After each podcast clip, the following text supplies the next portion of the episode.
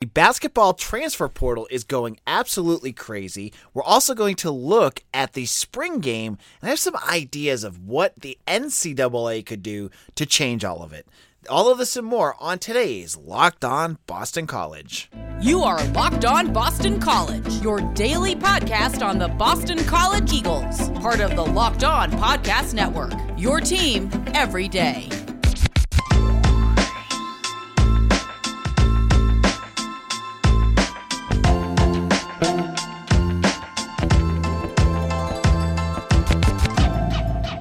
Hello and welcome. This is Locked On Boston College. I am your host, AJ Black. I'm also the editor and publisher of BCBulletin.com. Today's episode is brought to you by Bet Online. Bet Online has you covered this season with more props, odds, and lines than ever before. Bet Online, where the game starts. All right. So, spring football game is on Saturday. It's at Alumni Stadium. It's an 11 o'clock kickoff. Um, and first of all, before I get into the spring game, if you listen to yesterday's episode where I kind of ranted and raved about the spring game, I have a slight mea culpa of uh, or apology I want to give out about some of the things I said. Um, I kind of ranted and raved about the emails, not getting any emails about the spring game, and not being able to find access to any of the information about it. But the, to be fair, I wasn't completely wrong.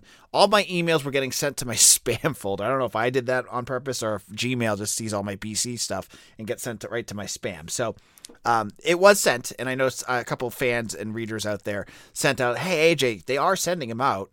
Um, and there is info. They're they're doing some things. They're doing. If you have kids, it's like it's got some cool stuff for kids. Um, with like uh, doing some drills and things like that with the coaching staff before the game. They're also going to do uh, a whole. It's called Spring Fest for for the whole weekend, and they have um, autographs after the game, which they've done for decades.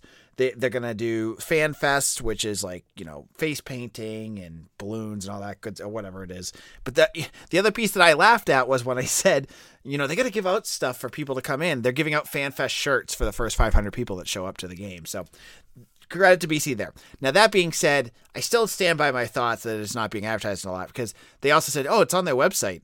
Yeah, it's on their website, but you have to scroll all the way to the bottom of the page on the bottom right hand corner in a little picture to find anything about the game.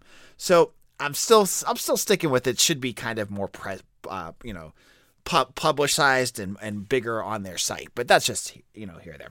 Now this conversation is not to complain about anything in the spring game. As I said, yeah, on yesterday's episode, I have stuff about the the the fan festival and the way that I think that it would be great for all ages and you can go back and listen to my thoughts on that if you uh, go to yesterday's uh, post. I think you'll like that. Or yes, yesterday's show, excuse me. This episode, to start, to kick it off, I have ideas. I, I think we're getting to the point in college football where we need to re envision the spring game in general, and it's a kind of a multi pronged reason for why I think this should happen. I think the spring games across the nation should just go away. And what I think should go in their place, instead of just the scrimmage, is have your FCS game in the spring. And the reason why I say that is I think the FCS should play in the spring. Give them that. I mean, people are dying for football all year long. You could get them good media contracts. People will watch them. People will go to the games. I mean, gosh, if it, you know, how big would a program like North Dakota, who it's already big, or James Madison, which would become almost national schools if they played in the spring? During this during this fall, these FCS schools are buried by the big major 5 programs and even some of the G5 programs, right? Because they're they're way down there on the pecking list. Why not have them play in the spring? And have them play their game against the spring team uh, the, of whatever team that they're playing against. And you can make it count, you can make it not count. It doesn't matter either way. You know, there's some FCS games we've seen FCS teams beat FBS teams, but what's that like 1%, 2% of the time? It happens, but it's not very frequently, right? And on top of that, for all of you folks that are like, please stop scheduling FCS schools, that would do it for you because you'd get that spring. It's almost like an exhibition, anyways. You move it, you play against a different team.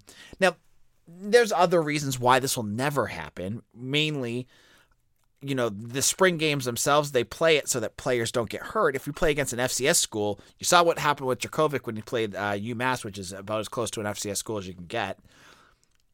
Stuff could happen. I'm just, I'm, I'm, I'm giving you my pie in the sky idea here. I think the FCS should get their season and move it to the spring. I think that the FBS teams should play them in the spring. And, you know, if your team is not healthy enough to do it, then you cancel it. You know what? You know, it, you you can you can have them, you know, give them the money to, to come and play. And you know, when you have an FCS school, you know, the spring games, what do they bring to BC? I mean, well, I've gone to so many of those games, and I'm sure it's going to be like this on Saturday. Like what, like 4,000, 3,000 people? Like you can't even fill out both sidelines with it because there's just not enough people that want to go and watch it. You go to an FBS, FCS game, yeah, during the school year, it's not the most attended game, but if you put it in the spring and you bring in 20, you know, 28,000 people, that's a big difference. So that's my idea. And what that does is for all of you folks that want harder schedules, that gets that FCS schedule team off of your fall schedule. That puts them in the spring. And guess what? You now have an extra slot that you can fill with another FBS team. You could you could play a Pac-10 team, Pac-12 team, a Big 10 team. You name it, you could figure it out. And that just frees up another slot and you get a more interesting schedule. So that's just kind of my thoughts. I think it would breathe some life. And you know what? Things are done a certain way for a long time, but there's always a reason to shake things up. Like in Major League Baseball right now, the, the thought of an automatic umpire, like years ago, that would have been like, oh my gosh, that sounds terrible. Why would you do that? But now you've seen all these bad games where they ruin it and inconsistent strike zones and bad calls. And now they're thinking about it, and you're like, yeah, let's do it. And now I think a lot of folks are thinking about these FCS games and going, you know what? I'm kind of done with them. They don't really do a whole lot. How can we re envision it? Now, you could just take it out of the schedule. I know a lot of you have said that to me like, get, get that, just get the game out. And I know many of you don't care, but if you remove that FCS game and just get rid of it, those programs are going to be in a world of financial hurt you're going to upend what 90 teams 75 teams that you know play against you know whatever whatever it is. It could be even more than that. They play an fbs team every year. They get a big paycheck. No matter if they're playing boston college umass UConn alabama whoever they're playing they get a big paycheck out of that. And that helps sustain their athletic departments so I'm not a big fan of just nuking this, these games because I think it would really hurt the world of college athletics. But I am much more in, interested in thinking of other ways of looking at it. And you know, college football right now is is all about changing things and looking at different ways of doing it. Why not make the FBS, FCS game your spring game? You could invite URI, you could invite Maine, you could you know rotate, you could have Holy Cross. You, I mean, you could have Stonehill. Stonehill's uh, Stonehill uh, College just announced that they're going to go uh, Division One. You could have them come down and get killed, and you know what? It's just an exhibition, anyways. You get some, you get more fans in. I don't know, just something I've been thinking about, and you know, I'm not a commissioner of sports, obviously, and I know there's a lot of moving parts there. But in a moment, we're gonna switch up gears and get into basketball because the basketball transfer portal is absolutely scorching hot, and Boston College is right in the midst of it. You're going to want to hear who they're connected with after the break. Now, our next partner has a product I use literally every day. I started taking AG1 because I had tough time with my gut. I wanted to feel better with more energy, a better immune system, you know, just just feeling better about myself. Now, I've been taking AG for about eh, you know, like 3 months, 4 months now, and I love it. It doesn't taste like it's super healthy. It has kind of a mild tropical taste that I actually look forward to each morning. So, what is with this stuff? Why would you want to take it? It's because they have 75 high quality vitamins, minerals, whole food source superfoods, probiotics, and adaptogens to help you start your day right. This special blend of ingredients supports your gut health, your nervous system, your immune system, your energy, recovery, focus, and aging. All the things that you like. Now, tons of people take some sort of multivitamin. It's important to choose one with the high quality ingredients that your body will actually absorb. AG1 is a small micro habit with huge benefits. It's one thing you can do every single day to take care of yourself. And to make it easy, Athletic Greens is going to give you a free one year supply of immune supporting vitamin D and five free travel packs with your first purchase. All you have to do is visit athleticgreens.com slash college. Again, that's athleticgreens.com slash college to take ownership over your health and pick up the ultimate daily nutritional insurance. This is AJ Black, locked on Boston College here. On tomorrow's show, it is Mailbag Friday, and I am encouraging each and every one of you that is listening to the show. There's over 500 of you uh, on every show this week, so I want each of you that have been listening to send me a question. I am looking forward to questions on recruiting, football, BC, anything you want to ask me. You want to ask me what my favorite beer is, you can ask me that. If you want to ask me, you know, um, what about the running back position? Who's going to be the second and third running back? Ask me that. You can ask me anything you want. And if it's a good or, or even entertaining question, I will read it on air on Friday's episode. To do that, hit me up on Twitter at AJBlack underscore BC. You can either throw it in my mentions or send it to me in a direct message. My direct messages are open. So if you want to do that, or if you wanted to send me a message on direct message, tell me how much you hate me, you can do that too. I don't care. I, I, I have, I'm, I'm, as I get older, I get thicker skin. I can handle it. So, uh, Mailbag Friday, do it on Twitter. Or if you're not a Twitter person, and I know not everyone does Twitter, you can email it to me at bostoncollegesi at gmail.com.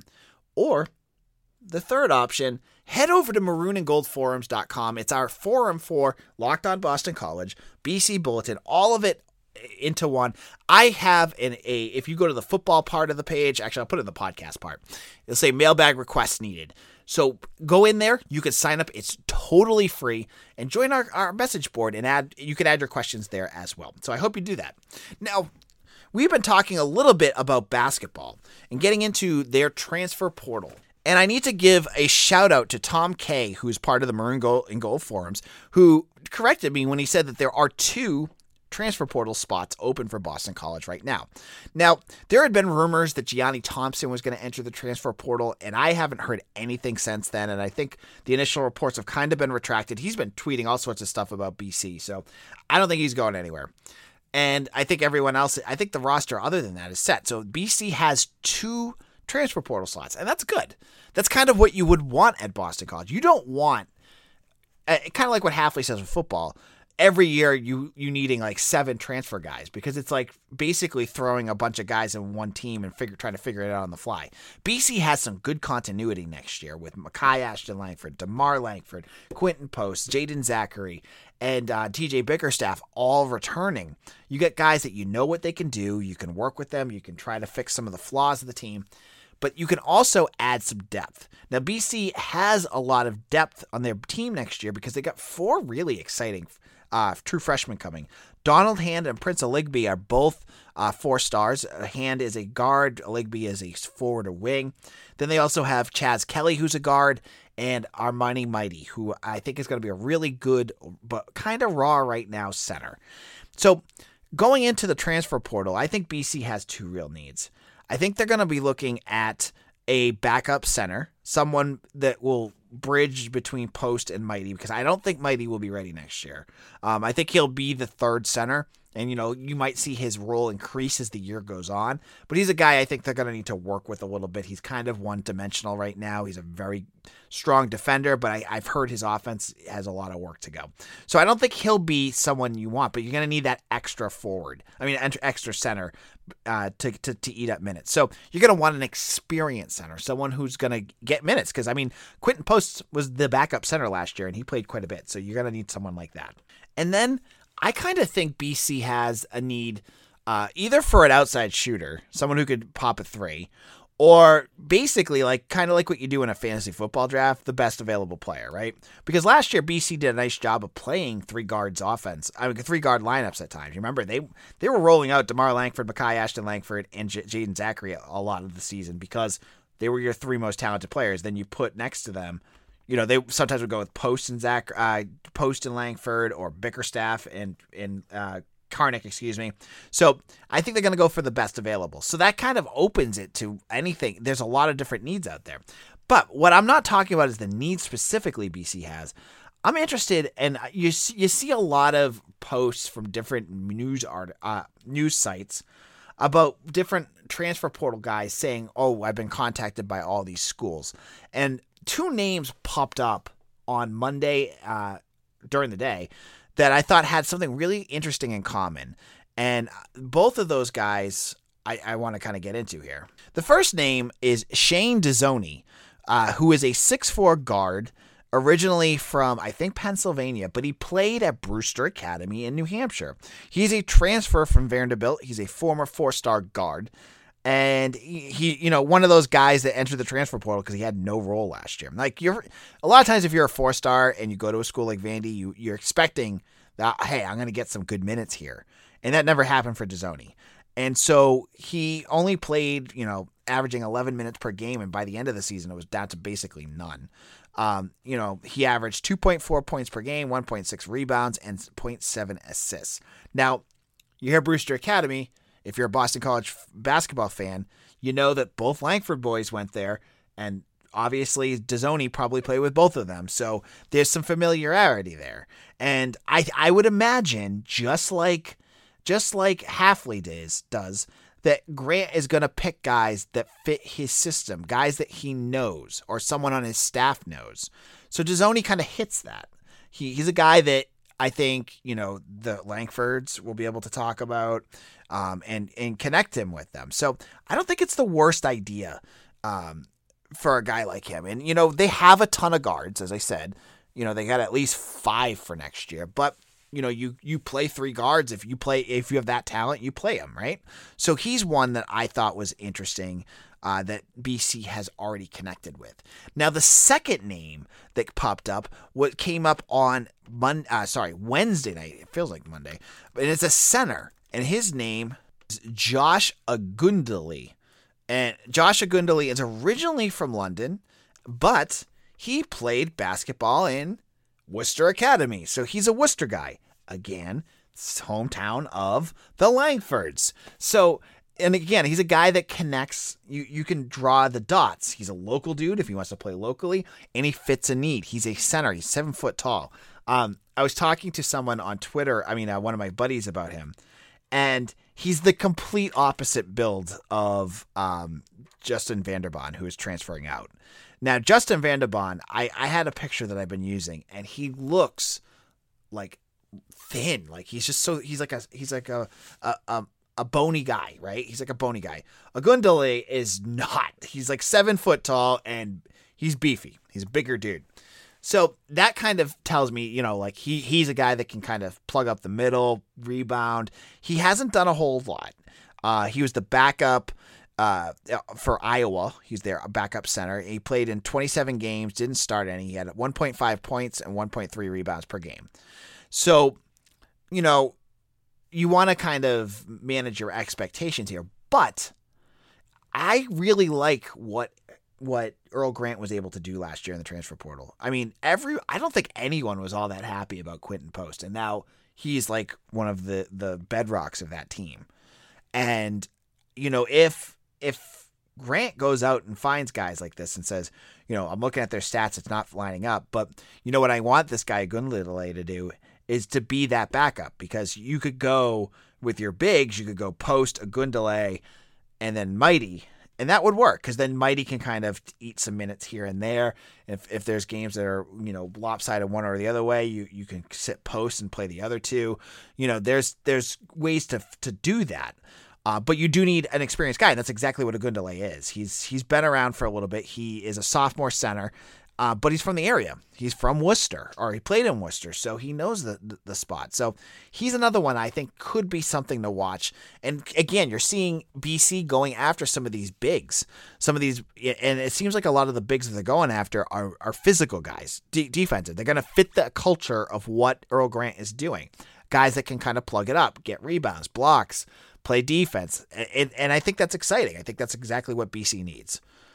But again, when you read these posts, it's just conversations. It's not like the, the recruiting things. Like when I tell you, like, oh, BC offered so and so, that is like that's like a you know for football that's a serious thing. That's like a serious overture uh, on the recruiting trail.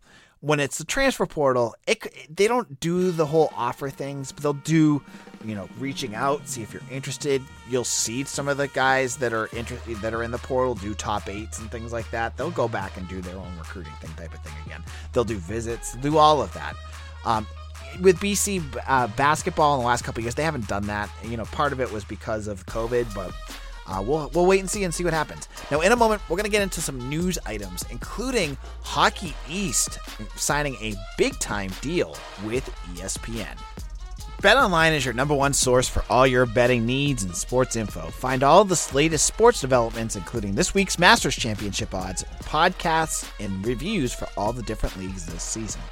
BetOnline is your continued source for all your sports wagering info, including live betting, esports, and scores. Head to the website today or use your mobile device to learn more about the trends in action. BetOnline, where the game starts. This is Locked On Boston College. AJ Black here.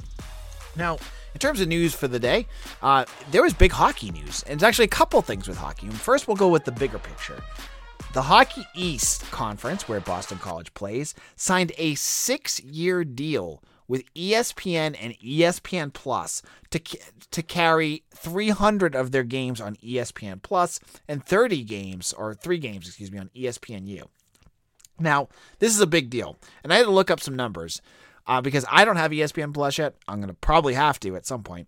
But 22 million people subscribe to ESPN Plus, which is crazy. I didn't I had no clue that the number was that high. Now that's 22 million people that could theoretically now watch Hockey East. That drastically increases the exposure of college hockey. College hockey is not obviously if you're from this area you think it's big, but if you go around the rest of the country, I talk to my friends in Louisville or Clemson, and they they, they laugh at it. They're like, college hockey really matters that much. So there, it's not a big deal to other parts of the country, but if they start to watch some of these games, if you're a big hockey fan, if you watch the Bruins or you're watching the Hurricanes down south or the Panthers, and you're craving more hockey, college hockey is a perfect, you know, it's a perfect supplement to your daily hockey needs, right? So Hockey East getting this out so other people can watch it because before it's you know it's buried on NESN for the Northeast, so that really kind of again makes it the tribal community type of thing where it's only up here, um, but it makes it national. It gets it out there nationally, right? And they said, you know, that this is gonna have like, you know, ESPN. ESPNU. That's that's big time, right? It's a better. It's almost better than the football deal, where the ACC network is kind of like its own little entity. Um, so I, I think that's a big deal. Now, and on top of that, Hockey East also announced that they're continuing their deal with NESN. So all the games that aren't going to be on ESPN will be on NESN now too, which is what they've always been doing. The Beanpot will be there, the Hockey East tournament will be there. So you'll see there's more opportunities now for those games. And I love that.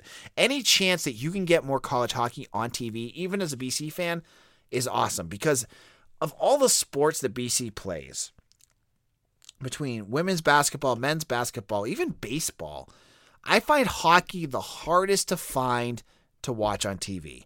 Now, the bigger games, they'll put them on, but they preempt, you know, Hockey East or shove it off to some other thing. You know, like you know, for how long was it going on where like if they played at like Vermont, you had to pay ten dollars to rent the stream for it.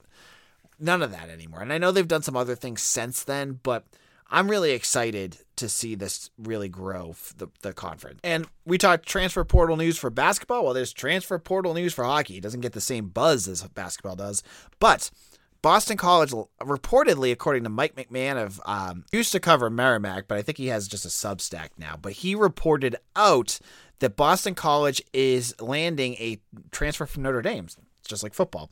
Uh, Cam Burke, who's a forward, uh, he's a Boston, Boxborough native from Massachusetts. He had 19 points this year for the Irish. This is his fifth year. He's going to play his final year. You know, more talent on that offensive line. I think that's good. They're going to obviously going to need to build a little bit on that defense. The defense struggled a lot last season, but that's one addition, and we'll keep our eyes open because sometimes those, as I said at the beginning, like hockey transfers, you don't hear much about it, and I want to make sure you know. So it's another good addition, another nice depth piece uh, for Boston College, and then that will wrap up our episode. As I said, tomorrow's episode will be about uh, the mailbag. I'll answer that. I'll have some final thoughts about the spring game, and we'll get into everything in between. Make sure to follow us on YouTube I I put up. Uh, I'm going to be putting up some extra uh, things up there that you're going to want to follow. Just go to YouTube and just hit in Locked Boston College. You'll find our page. Hit that subscribe button. It helps every little bit to do that. And follow me on Twitter at AJ Black underscore BC. So we'll be back again for Friday's show. We'll see you all again soon. Take care, everyone.